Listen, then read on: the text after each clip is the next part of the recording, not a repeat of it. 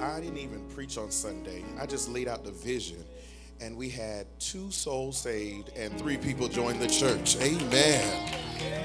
That is amazing. That is amazing. And so I'm grateful to God for what God is doing. Amen.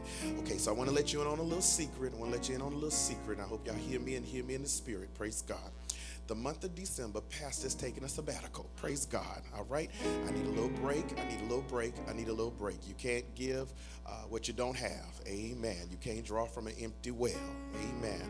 So I will not be teaching or preaching on Wednesday or Sunday. Amen. In this month. All right. That don't mean you don't need to come. Amen. You need to be here. Praise God. I was listening to a preacher uh, talk about um, he's going on a sabbatical. He um, very prominent church, and uh, he told his church that only in the black church do we have a problem with the pastor taking a break because the first thought is, well, what's going to happen to the church and what's going to happen to the giving and what's going to happen to this and what's going to happen to that. And he told his church, he said, listen, first of all, number one, this ain't my church. This is the church of the Lord Jesus Christ. He is the head of the church. But number two, if you only come to church for the pastor, then you did you have not started worshiping God. Amen um, because it should not be predicated on the pastor. And so I'm taking a break. I need a break. Amen. And um, I'm grateful to God for uh, ministers who are faithful.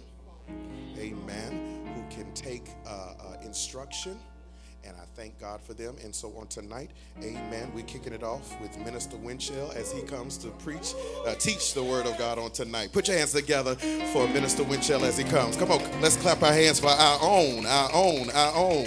Amen. Use that microphone, this mine.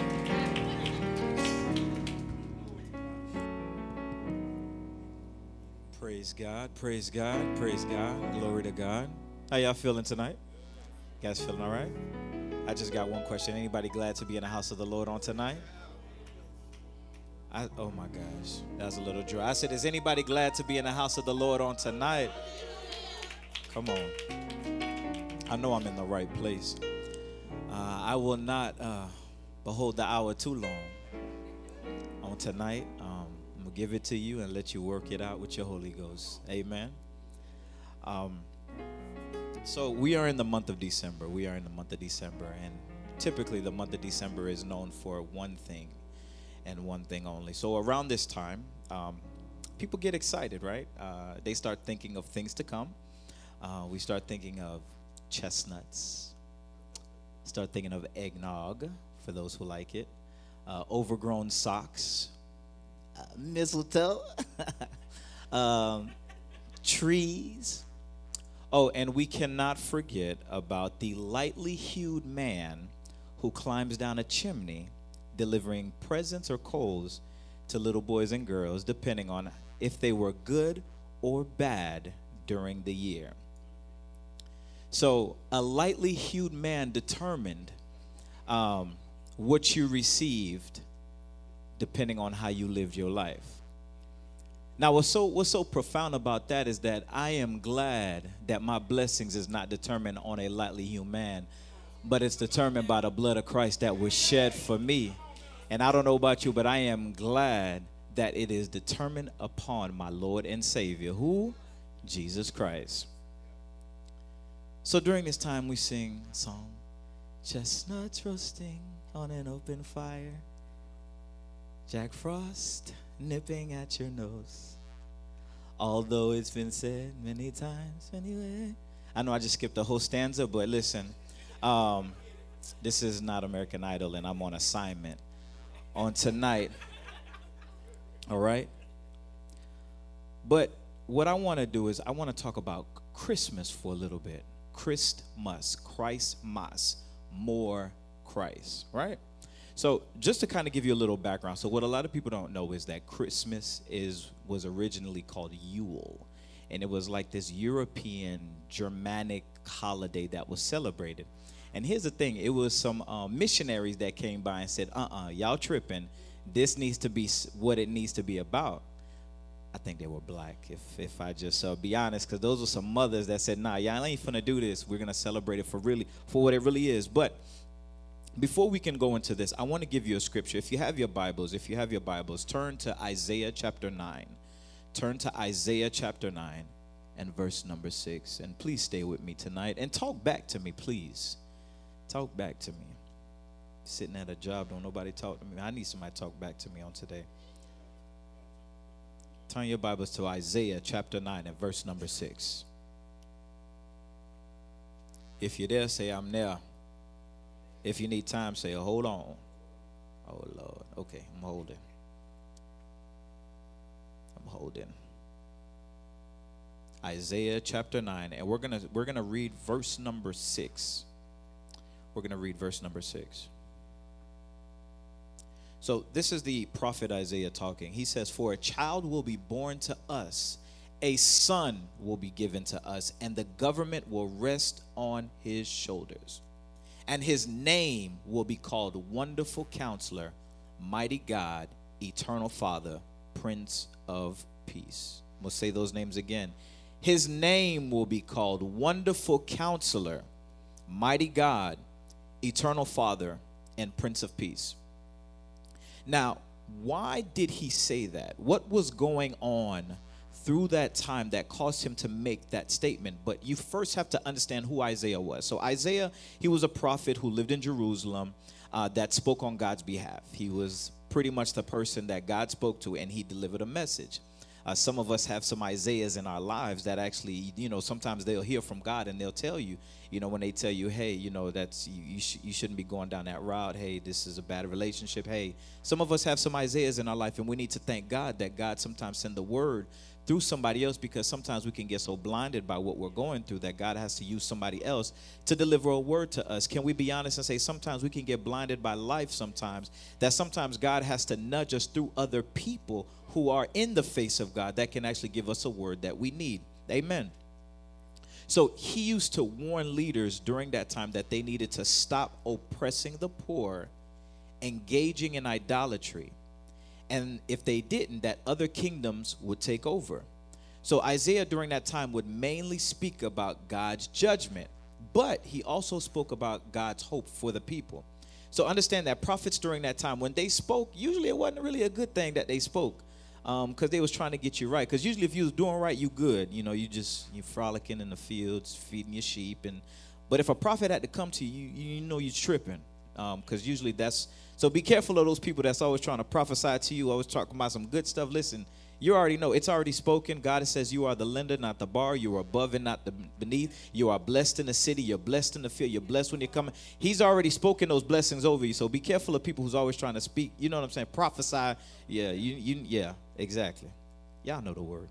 Um, so the thing is, he usually spoke about anything that is happening in the future, and what's so profound about that is even the prophet Samuel even spoke the same thing that Isaiah. So turn your Bibles to 2 Samuel. 2 Samuel. 2 Samuel chapter 12 and verse number 12. 2 Samuel 12 and 12.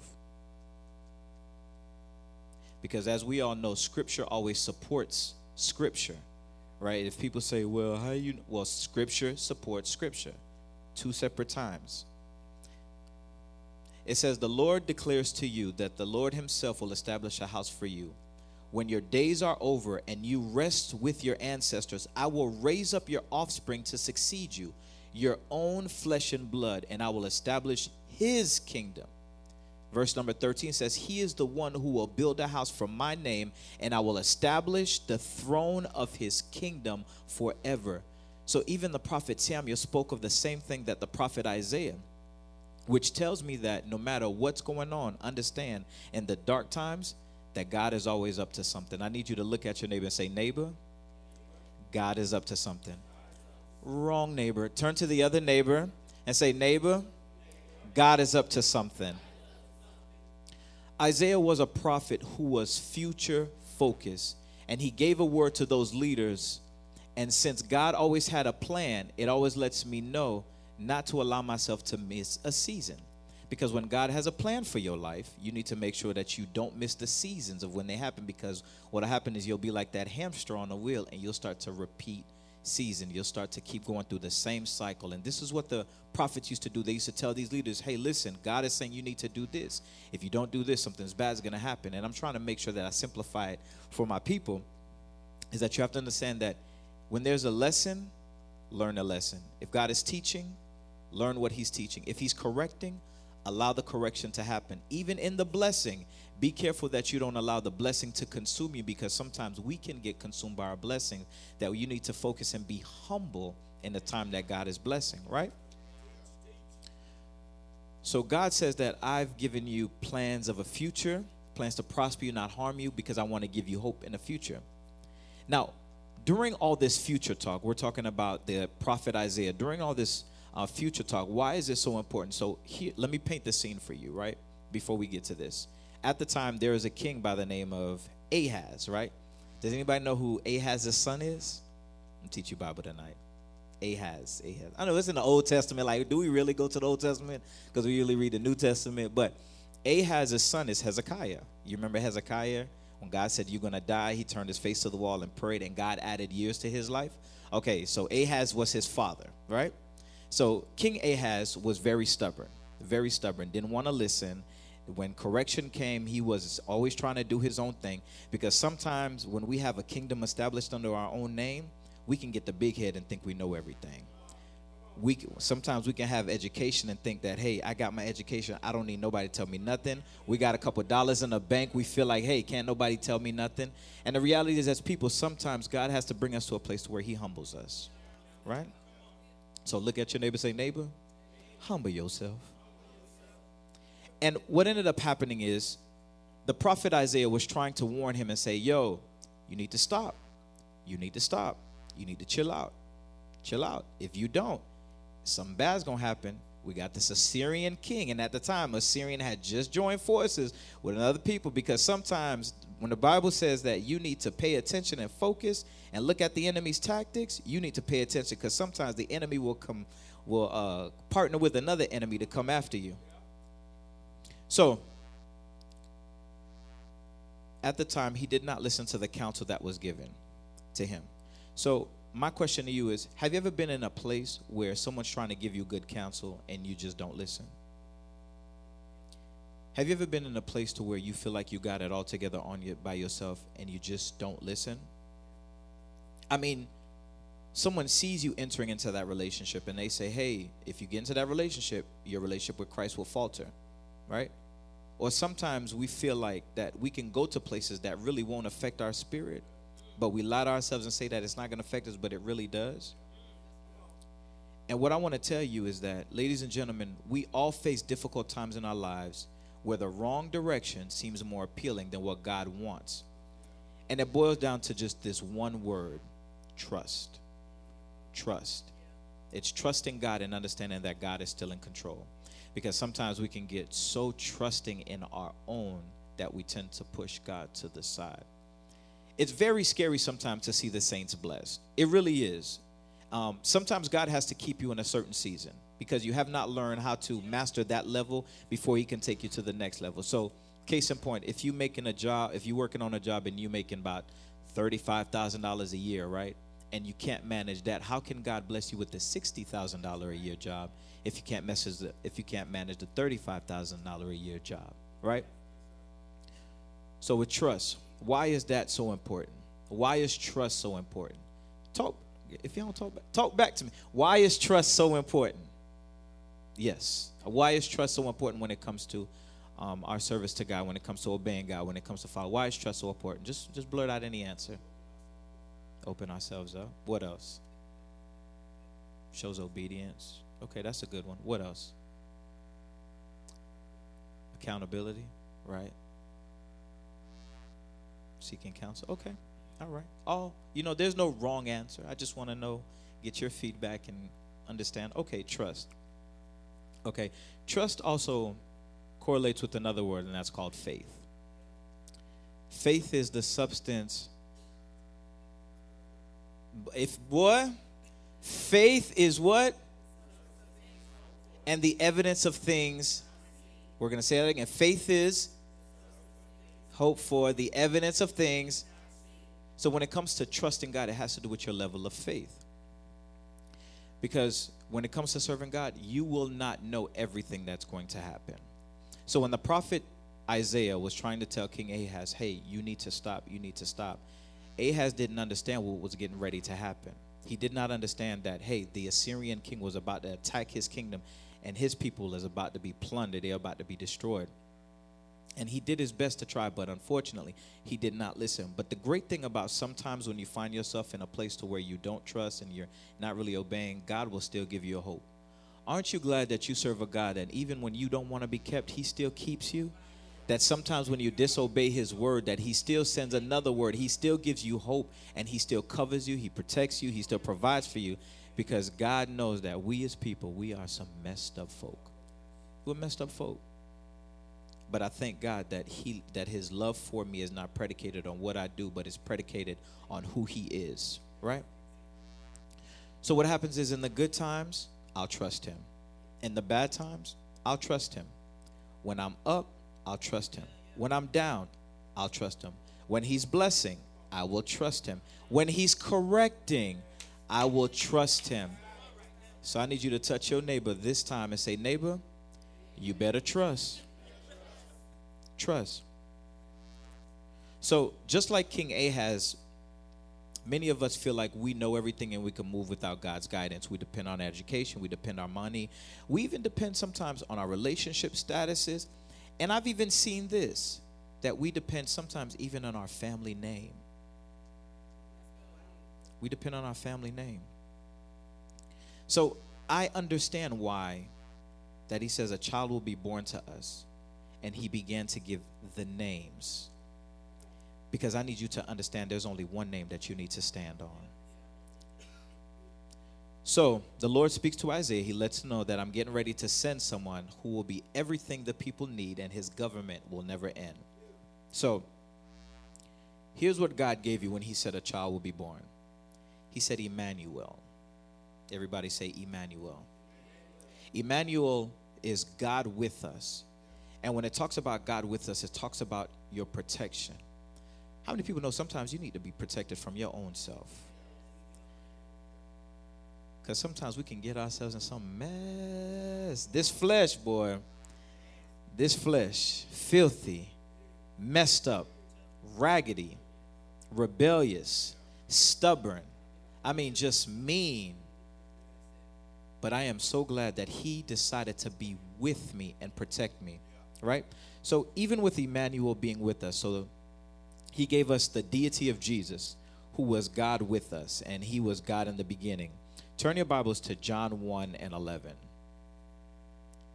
I'm sorry, John 1 and 1. That's a small one. Uh, John 1 and 1. John 1 and 1. And it's a very familiar scripture. Very familiar scripture.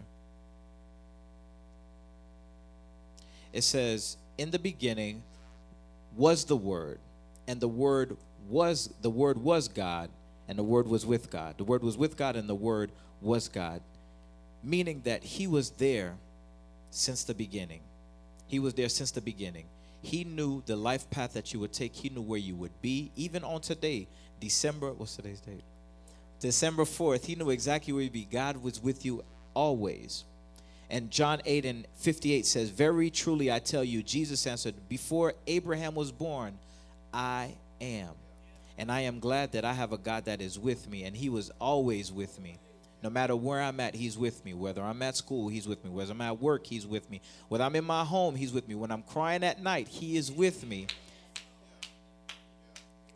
The second thing as God with us, as Emmanuel, He is the sustainer, right? He is a sustainer.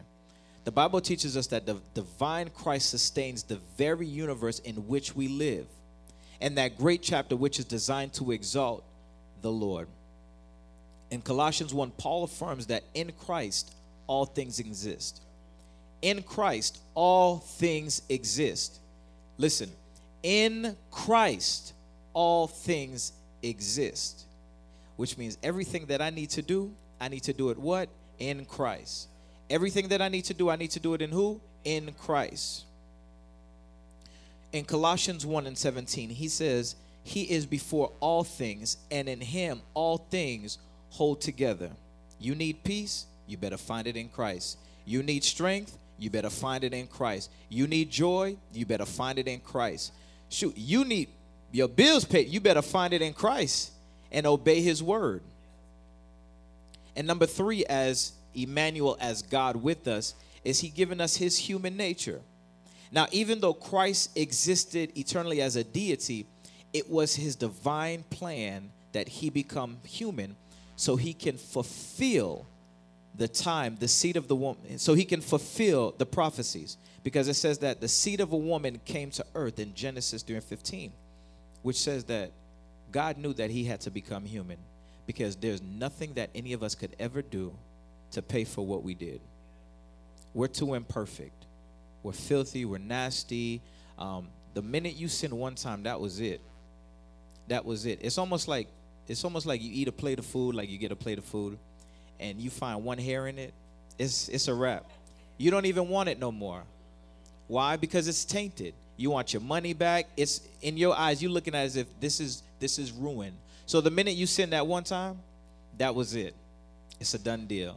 And Christ knew that he had to come to pay a price that we could never pay for. Anybody know that you could never pay for the price that was paid for you? The Bible says that every time you sin, you put Christ on the cross afresh, right? Afresh. So there's nothing that we could ever do to ever pay for for our sins.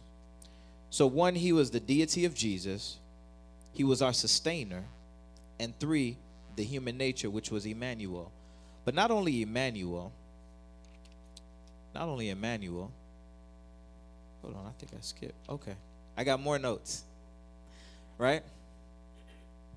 The Bible says that, and I will cause hostility between you and a woman, between your offspring and her offspring. He will strike your head, and you will strike his heel. And Galatians 4 and 4, it says, But when the time set had fully come, God sent his son, born of a woman, under the law. Hold on. Swerve. Under the law. He sent Jesus under the law.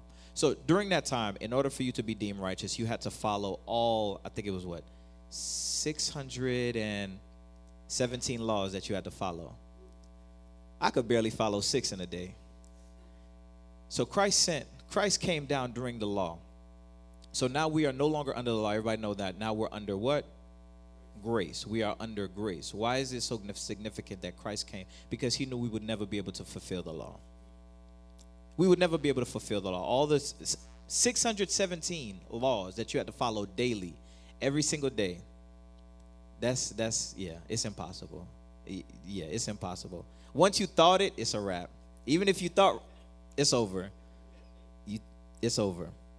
But I'm so glad that Christ came to fulfill the law. He says, I didn't come to do away with it, but I came to fulfill it. So that way, now that I find my righteousness in Christ, because I'm imperfect, He paid the, He paid the price, blood was shed. Now I have a relationship. Now I'm in right standing, righteousness with God.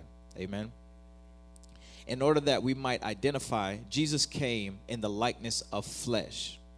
For the law was powerless. This is Romans 8 and 3. For the law was powerless. For what the for what the law was powerless to because it was weakened by flesh, God did by sending his own son in the likeness of sinful flesh to be a sin offering. And so he condemned sin in the flesh.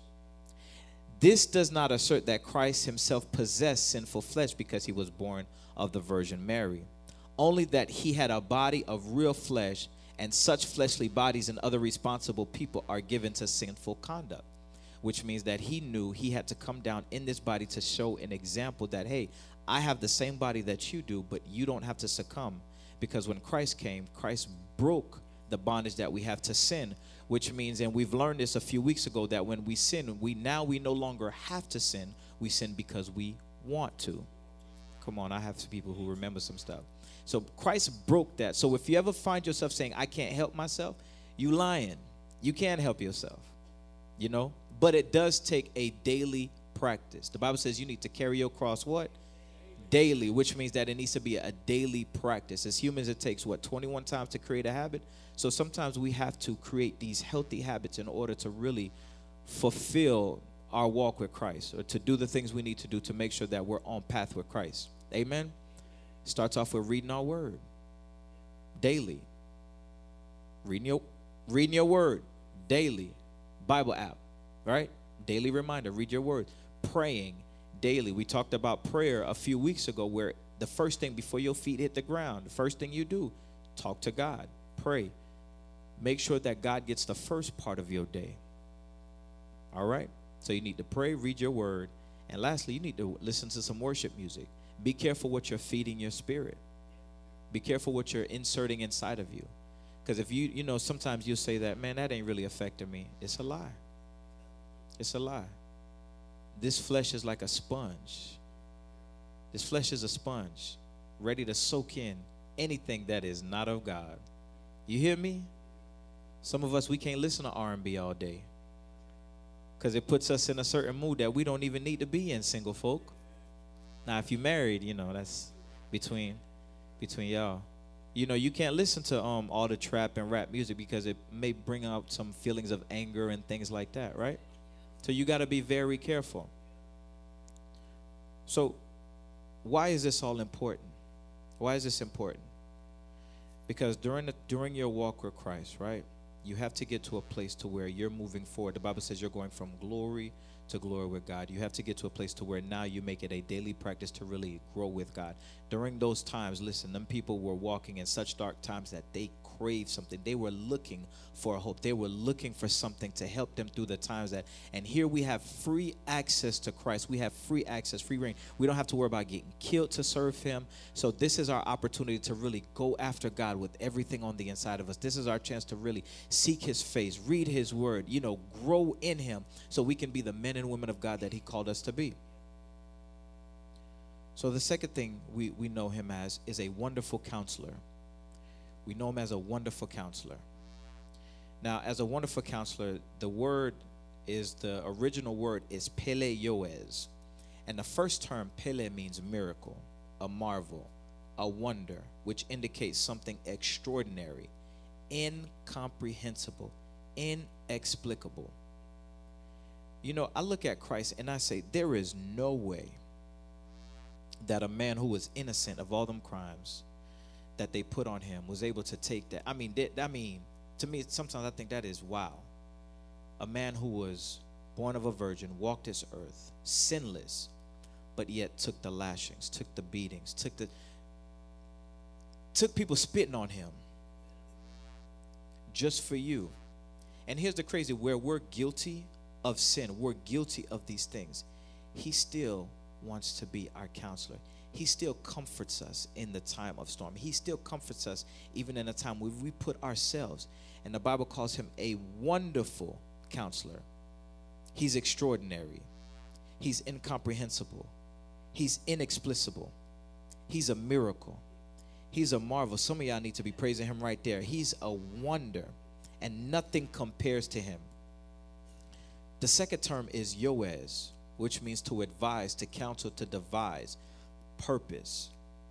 Some of you have great purpose on the inside of you, and you need to thank God right there. To advise, to counsel, to devise, which means that He is leading and He is guiding your life. He is our wonderful counselor. Another term we know Him as is mighty God. Mighty God. The word translated mighty means strong one or powerful, valiant warrior. Thus, the term mighty God is actually a military title. He is the God who fights for his people. I don't know about you, but I'm glad that I serve a God that fights for me day in and day out, through the rain, through the storm, through my situation. He fights for me. At the incarnation, God took the form of human flesh. That is why we call him Emmanuel, because he is with us. Now, if you take those two titles and you put them together, you have your mighty God who is with you. Mighty God who is with you. So I don't ever want you to think that you are alone. Wherever you go, you have a mighty God that's with you. When you're stressed on your job, you have a mighty God that's with you. When you're in your home, you have a mighty God that is with you. When your kids is acting up, you have a mighty God that is with you. When you get a bad report, you have a mighty God that's with you. When you have a bank account that's looking a little funny, understand you have a mighty God that's with you because we know God's strength is made perfect in our what? In our weakness. So understand that you have a mighty God who is with you. So now even even in today so I have this thing where now I have to do this. And I remember we sang a song that said, "Who are you, great mountain?" When you realize you serve a mighty God, a strong God, a powerful God, You'll look at your supervisor and say, Who are you? Great mountain. You'll look at that bank account and say, Who are you? Great mountain. You'll look at your children and say, Who are you? Little mountain. Um, little mountain. When you get to the place to where you understand the power of the God that you serve, you'll start to look at things in a whole new light. Not only is he a mighty God, but he is also an everlasting Father. He is an everlasting Father. Understand that the prophet Isaiah was trying to give the people a hope. Now, understand that they're under a reign of a king who just does not want to seek after God. Have you ever been in a workplace where it seems like your supervisor don't want to listen to no counsel and it seems like nothing is moving forward or you could be part of an organization. You can be even in some of our families where it seemed like just nothing is moving forward. And at the time um, the prophet isaiah had to give the people some type of hope because they had lost all hope. And listen the assyrian king is about to come and about to destroy everything. What else did they have to stand on but his word? People of god i'm here to tell you that whenever you have certain things coming against you there's one thing you can always stand on and that is god's word you can stand on his word, you can stand on his promises. So he is the everlasting Father, everlasting Father, which could be translated literally as the Father of eternity. For this reason, some have suggested that this title means that the Messiah is coming and also the creator of everything. He is the Father of time and eternity. Catch that. He is the Father of time and eternity, which means that he is the architect of the ages. He is an everlasting Father, which means He never gets tired, He never goes away. He's always there. There's something about, and if you know, if you have a, a guardian or a father figure, anything like that, there's nothing like knowing that that person is there for you all the time. And that's what it's like when you have an understanding that you have an everlasting Father, that God is with you at all times. At all times, He's with you. There's something about being wrapped up in God's love that no matter what you're experiencing going through there's a there's a sense of security there's a sense of safety there's a sense of everything is going to be all right and and I want you to understand this is why it's the prophecy because during this time these people needed something that was going to help them to make it through some of these dark times have you ever been through some dark times in your life where you didn't know which way you were going, what was going to happen, what was going to transpire? And you got to the place where you said, you know what, I need a work. God, I need you to do something. I need you to make a way out of no way. I need you to open some doors. I need you. And sometimes, here's the reality sometimes you may have that word, but those situations still happen. But one thing you can do is you can stand on His word because He says that I'll turn your mourning into dancing remember, understand that joy comes in the morning light. Even though you may have stress, even though you may have sorrow, even though you may have misery that may come in the night, but the Bible says that joy comes in the morning, which means that it's coming. And understand that because He's an everlasting Father, He is with you. And then the last name, the last name that He is given, which is the Prince of Peace. I said, He is the Prince of Peace. Did you know that before Jesus came, we were enemies of God? Did you know that? That before Jesus came and died on the cross and shed his blood, do you know that we were enemies with God? Jesus Christ is the only reason we can truly live peacefully with God. The only reason that we can live peacefully with God. The right relationship with God is the foundation of living in harmony with all his creation. In Jesus, our fears in death are removed and replaced with the gift of eternal life. I'm going to say that again. In Jesus, our fears in death are removed and replaced with the gift of eternal life. Because the reality is, Romans 6 and 23 says it For the wages of sin is death, but the gift of God is eternal life. Aren't you glad that because of Jesus now that you can have eternal life? Now we have eternal life. So, moreover, the Son of God came to become the Prince of Peace so that we, the children of God, may become peacemakers. So, as believers, as believers, as believers, as saints, as Christians, it is our responsibility to be peacemakers, right? It is our responsibility to go after the lost. It is our responsibility to be that example so people know what it's like to serve a God. Because the saddest thing in the body of Christ is people don't even get excited about the God that they serve. They don't even get excited about the blood. See? Boom. Because when you start thinking of the goodness and the mercy of the Lord and, and everything that He's done for you, come on, right there, you want to lift up your hands. Because when you realize that He was your peacemaker, when you were an enemy of God, you are eager to want to be a servant of Him. You are eager to want to praise Him. You are eager to want to glorify Him because you realize that He was your peacemaker.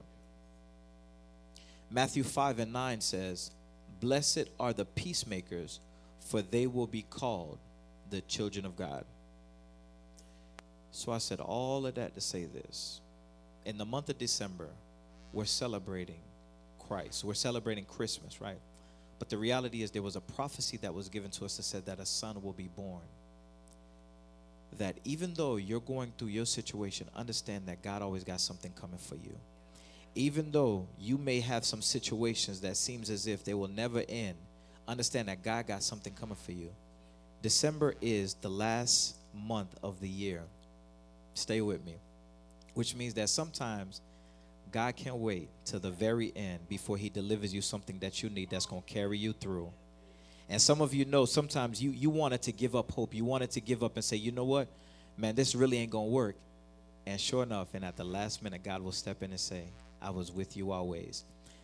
That's why I'm your wonderful counselor. That's why I'm your mighty God. That's why I am your everlasting Father. That's why I am your Emmanuel. I am with you. And there's two things you need to do. You need to make sure that you trust and that you have faith. I need you to say trust and have faith. Even though it may seem gloom in January, you need to trust and have faith.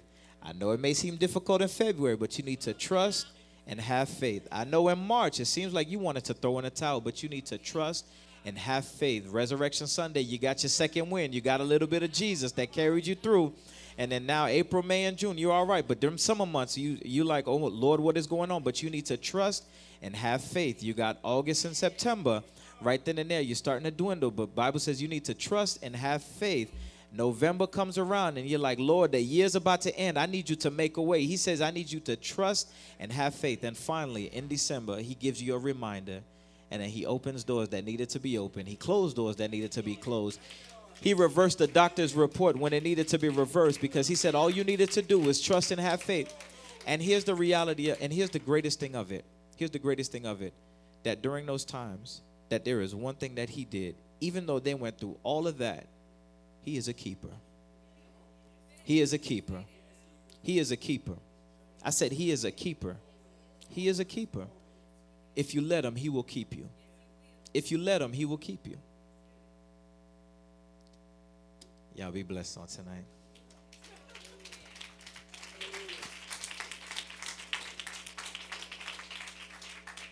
Amen.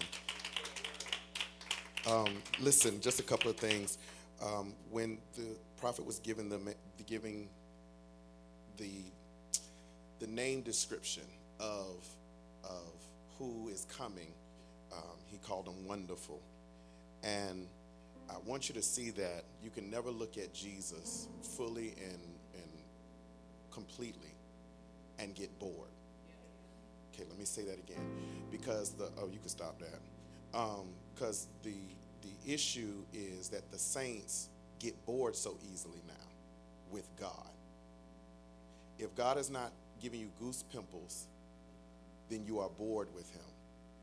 If God is not slinging you on the floor every Sunday, at the altar, you get bored with him. But when you know that he is wonderful, he's full of wonder. Now, where does that word wonderful come from? It comes from when they were crossing, when they came out of Egypt and they had Pharaoh behind them. And Moses goes, parts the Red Sea. And they said, That's wonderful. They are going through dry land, water on both sides, and they said, That's wonderful. When they got to the other side and had to fight the enemies that were stronger and bigger than them, but they still prevailed, they said, That's wonderful. That, that, that name, wonderful, uh, go to Judges 13 and 18. Judges 13 and 18. Write this down, please. Judges 13 and 18.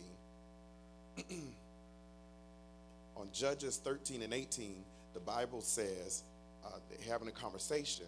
Judges 13 and 18, and I'm paraphrasing. It basically says, uh, he says, "Who do you who do you say that I am?" And Judges 13 and 18 says, God tells them, "My name is wonderful." So when we say wonderful, we're not just giving a characteristic, we're giving him identity. That is who he is. He is full of wonder. I don't understand the body of Christ nowadays that get bored with God. You know, you you you singing, you you you you you're working in ministry and you're bored. This is why. Watch this. This is why people jump can jump from ministry to ministry because they get bored so easily. Every day with Jesus should be sweeter than the day before. Every day you get up should be an adventure with God. When you when you wake up in the morning, you should say, Lord, what's what you got planned for me today? What do you have in store for me today? So you will never get bored with God. I, I can't understand saints that come to church and when worship is going on, we sitting there looking lost. Like we don't know what's happening. And the praising got to tell you to lift your hands. And the worship leader got to tell you to spin around. And then somebody got to tell you to touch your neighbor. And then you get somebody got all these instructions. Are you really that bored? Are you really that bored with God? Because I never get bored with him. You know how I know I get never get bored with him? Because I wake up in the morning, I'll be talking to him. And then by lunchtime, I'm still having a conversation with him. And then way over in the afternoon, I'm like, did you just see that? Y'all don't talk to God like that? See, I get it because this is the generation that you only pray when you need something. But when you have a constant relationship with somebody and you are growing with them every single day, you never get bored by them. Do you see the difference? Okay, so that's where that word wonderful comes from. He says the Messiah is a counselor. It, I need you to get this. Now, this word counselor, why would he need to be a counselor? Why would Jesus need to be a counselor? You ready for this? You need, Jesus needs to be a counselor. Watch this, because it's a counselor that got the world in trouble. Let me say that again. Why would Jesus need to be a counselor? Because it was a counselor that got the world in trouble. Where you get that from? Go back into the garden. Satan turns himself into a serpent and counsels Eve on what she should do. So when God set this whole thing up, he already knew Satan was going to be a deceiver of the brethren. So he had to do something that, watch this, that when deception comes, I can send counseling your way to get you up out of deception. See, we don't like that right there. So watch this. So when you come to church, I know you want your therapist, but when you come to church, you're receiving therapy from your counselor because the word is counseling you out of disobedience. The word is counseling you out of craziness. The word is counseling you out of error. That's why you need a counselor. Let me let me put it like this. Um, uh, watch this, because you know whatever y'all teach, I'm going to study as well and make sure it's right. Um, what is a counselor? Watch this. You ready for this? A counselor is someone who guides your life. You know what that means? You need to be careful who has your ear. Because some of you are being counseled by ill informed people. Ooh, it's getting quiet right around here. Everybody who Hika Messiah don't need to be your counselor. Mm-hmm. You have to be careful who is counseling you because whoever is your counselor is the person who has uh, who has your ear. We are counseled into sin and we need a counselor to stay out of sin.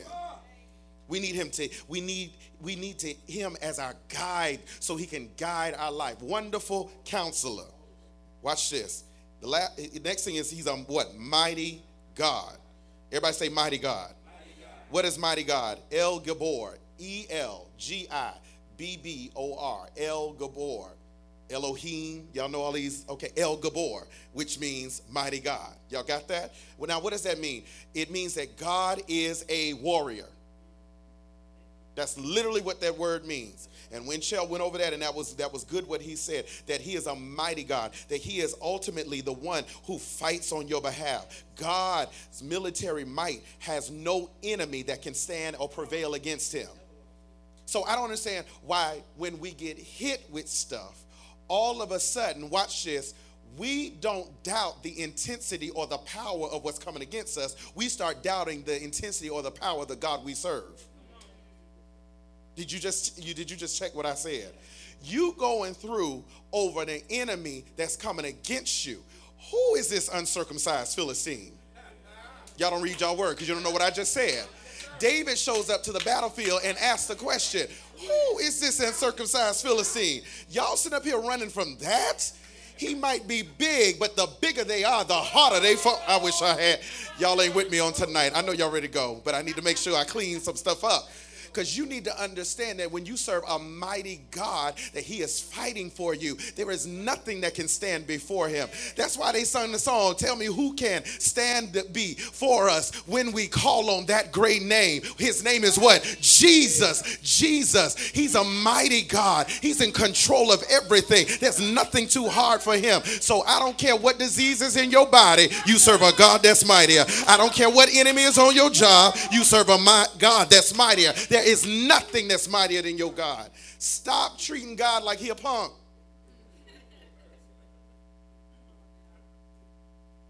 Come in. I'm your pastor. You know how I know you treat God like he, like he a punk? You ready for this? Because you speak so, you speak so much defeat. You speak too you, too much defeat. Too much defeat. I was telling somebody today. I said, listen. You say you want to change. Here's what I need you to do change your language. Because I don't want to hear about what you done been through. I want to hear about where you going. Wish I would have somebody right there. Can we go ahead and just say for 2019 into 2020, I'm not talking about where I came from. I'm talking about where I'm headed in God because the best is yet to come in my life. I need you to take just three seconds and give God praise because the best is ahead of you. And I'm speaking where God is getting ready to take me. What he brought me out is just evidence of what he can do. And if he did that, I know he can do greater. He's an everlasting father. Now, I was worried about this one right here because when I read your, your message, I was worried about this one because everlasting father is a little um, it's a little tricky. Let me tell you why it's tricky. Who is this scripture? Who is Isaiah talking about? Who is he talking about? Wonderful counselor, mighty God. Who is he talking about? Who is he talking about? Jesus. Don't be scared. Who is he talking about? Okay, uh, everybody say it. Who is he talking about? He is prophesying Jesus hundreds of years before Jesus shows up, all right? And Jesus is the Son of God. Question How is he everlasting Father if he's the Son? Didn't I blow your mind that time? Mm-hmm. Mm-hmm. No. It's wonderful. It's great. It's, it's wonderful.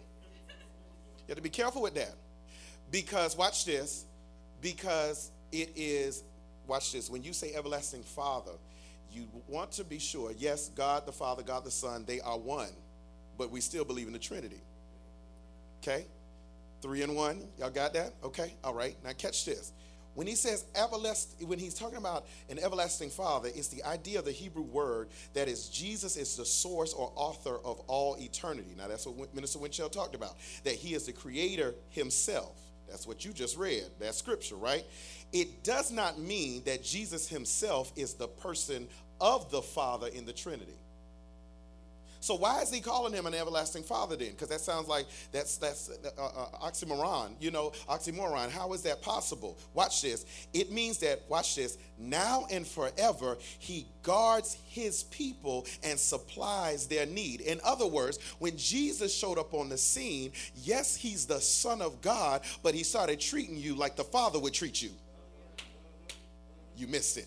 In other words, he'll take care of you just like daddy would take care of you. So he's calling you, he calling him the everlasting father because he wants you to realize that whatever you stand in need of, it watch this, whatever you need, God is going to supply it because he is walking in the stead of the everlasting father. In other words, you don't believe me. Remember Jesus showed up and said, "I am the good shepherd?"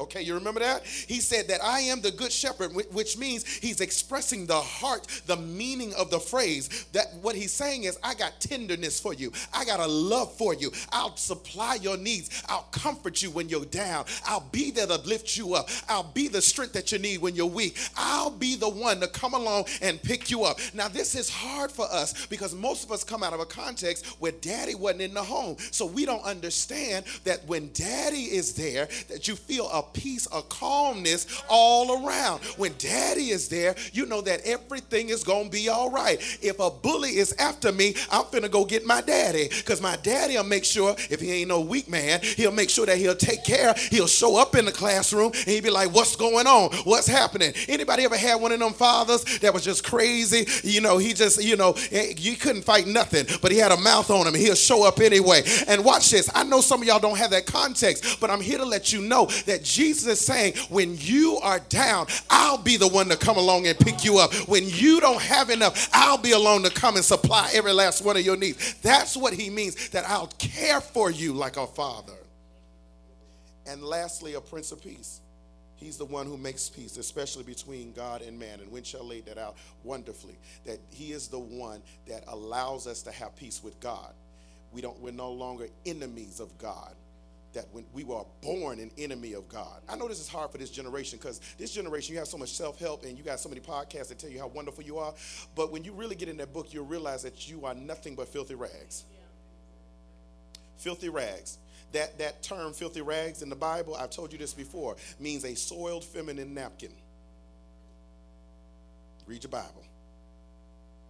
That's what the, the Word of God compares us to in our flesh. And so Jesus comes along and he does something for us that, that bridges the gap in order us, for us to have peace with God. What does that mean? That God ain't out to strike you with lightning. He, he ain't out to get you. He ain't out to pay you back. I think sometimes we look at the trials we go through as payback for sin, not realizing that it ain't payback, it's just correction. Because when I love you, I love you enough to correct you, not to leave you in your mess. And is there anybody here that can say that some things I went through in 2019 were none but correction? He had to correct some mindsets. He had to correct some habits that I had. He had to correct some dis- this disposition that I had on the inside of me. He had to correct some things in me.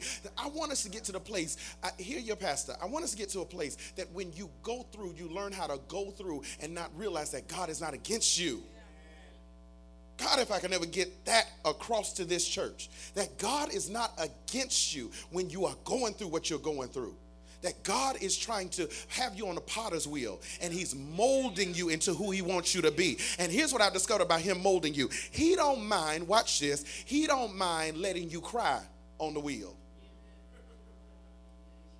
He don't mind you having sleepless nights on the wheel.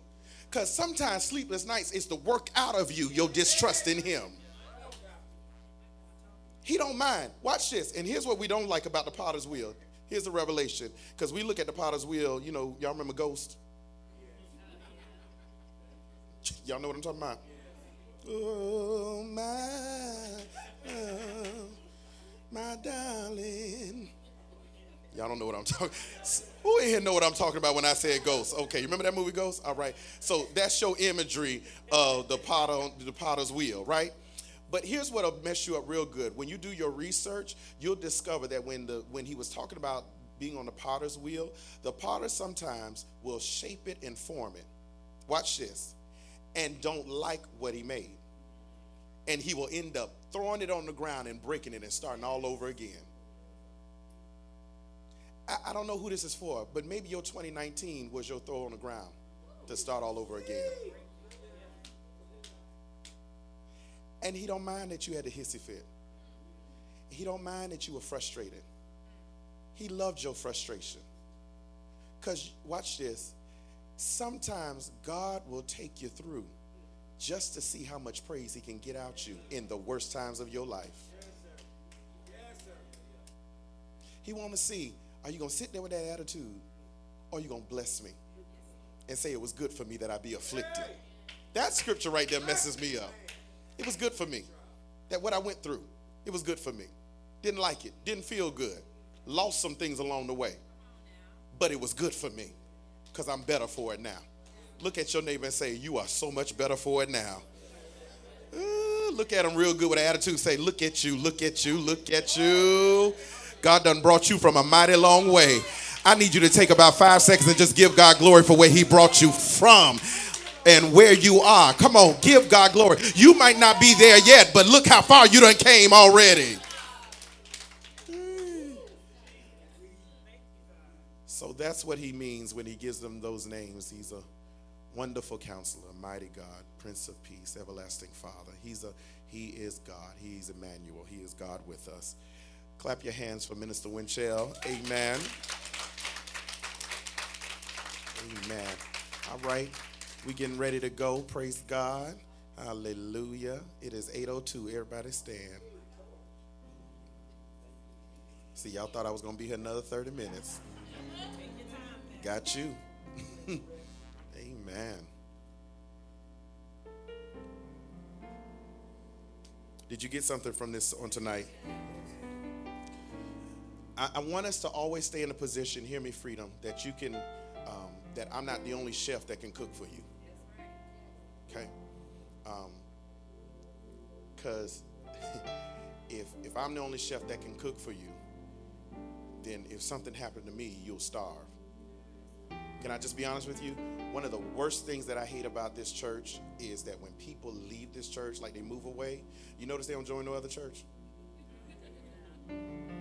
That bothers me. Because it bothers me because it's like you you you only set yourself up to receive from one place. And your spiritual, what God is doing in you, you need to be able to be constantly, watch this, not only to receive the word, but eventually I'm trying to teach you how to feed yourself how to get in the word for yourself.